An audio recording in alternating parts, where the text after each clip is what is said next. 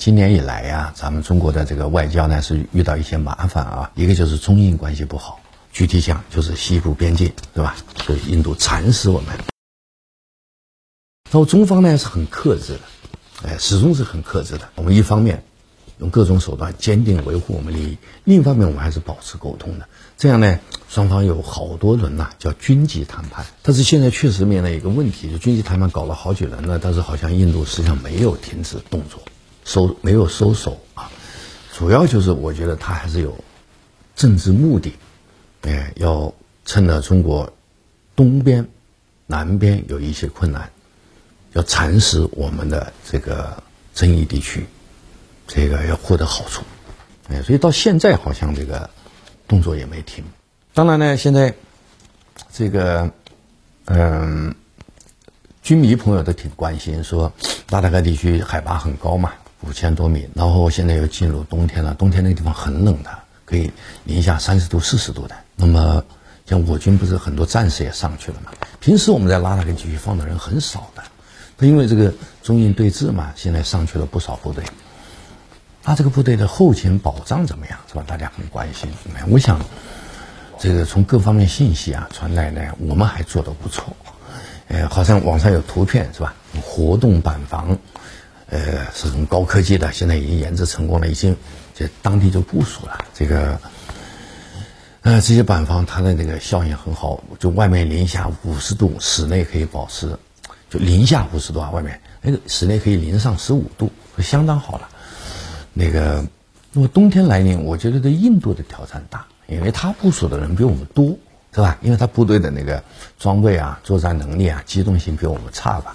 所以他部署的人比我们多，所以他后勤比我们麻烦，那哎后勤能力呢也比我们差，这个所以呢，坦率讲，冬天的到到来吧，哎对双方都是考验，但是对印度的考验应该是更大一些。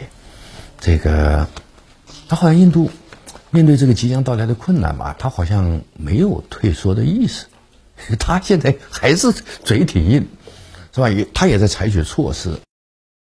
来弥补啊，所以他现在也在加快修路，而且在海外好像也购买一些装备，过冬的装备，包括从美国购买，对吧？那个，那么现在随着冬天到来，形势呢会复杂化。这个，我个人推算呢，这个，嗯，冬天到来以后啊，就是由于我们的这个装备情况啊，供应情况要好，情况应该对我们相对有利。这个，但问题在于哪呢？就是由于印度后面那种。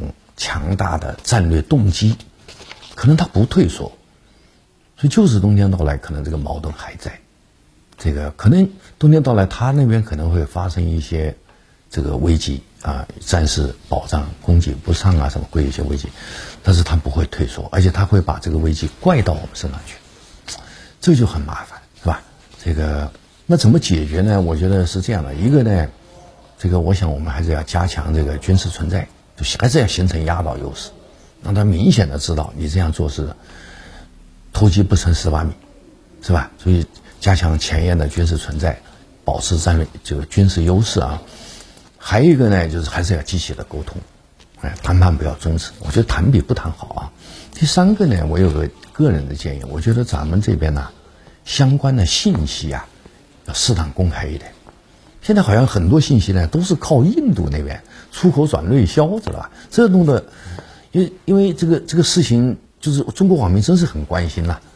这个这网民既然这么关心，但是又没有信息，是吧？就很容易被人家误导。可能就是就就我个人的看法，就是保持一定的透明度。哎，应该讲，就中印这个问题的舆论场啊，对我们应该是有利的。我我们得相信我们的。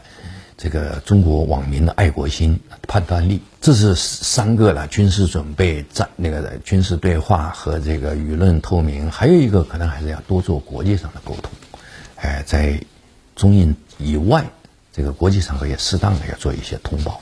哎，我觉得这样就会主动一些啊。至于说中国网民呢，对中印关系的长期担心呢，这个我我想这么回应一下：就印度这个国家，应该讲呢。这还是有它的这个一定的力量优势的，是吧？尤其是近些年来，印度这个发展还是不错的。呃，所以中国网民呢，现在有些人担心说，这个印度立场从来不变啊，然后随着力量增长嘛，他就会那个在边境问题上要求越来越过分，对不对？是不是对未来的中印关系，特别是边境问题就更悲观，对吧？我觉得这个呢，可能没有明确的答案。我觉得还是取决于中国的发展。哎，如果就印度发展很好，如果我们发展更好的，那就没事了，是不是？所以大概就这么一个态势，只要我们保持我们的发展态势，应该问题不大。哎，像去年，印度的 GDP 是我们五分之一啊，今年很可能是六分之一啊，是吧？这个，所以呢，这个，嗯，对印度的发展吧，我们可能是这样，我们乐见印度发展，是吧？印度是三亿七千万人嘛，呃。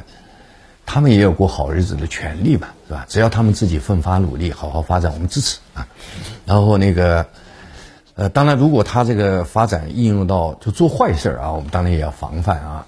呃，但是我们对他呢，就是也不用怕。我们如果发展的更好，是吧？那我们还是居于就是优势地位嘛。哎，这样就是对未来的中印关系，我们还是有掌控力的啊。所以对对未来的中印关系，我们也不用太担忧。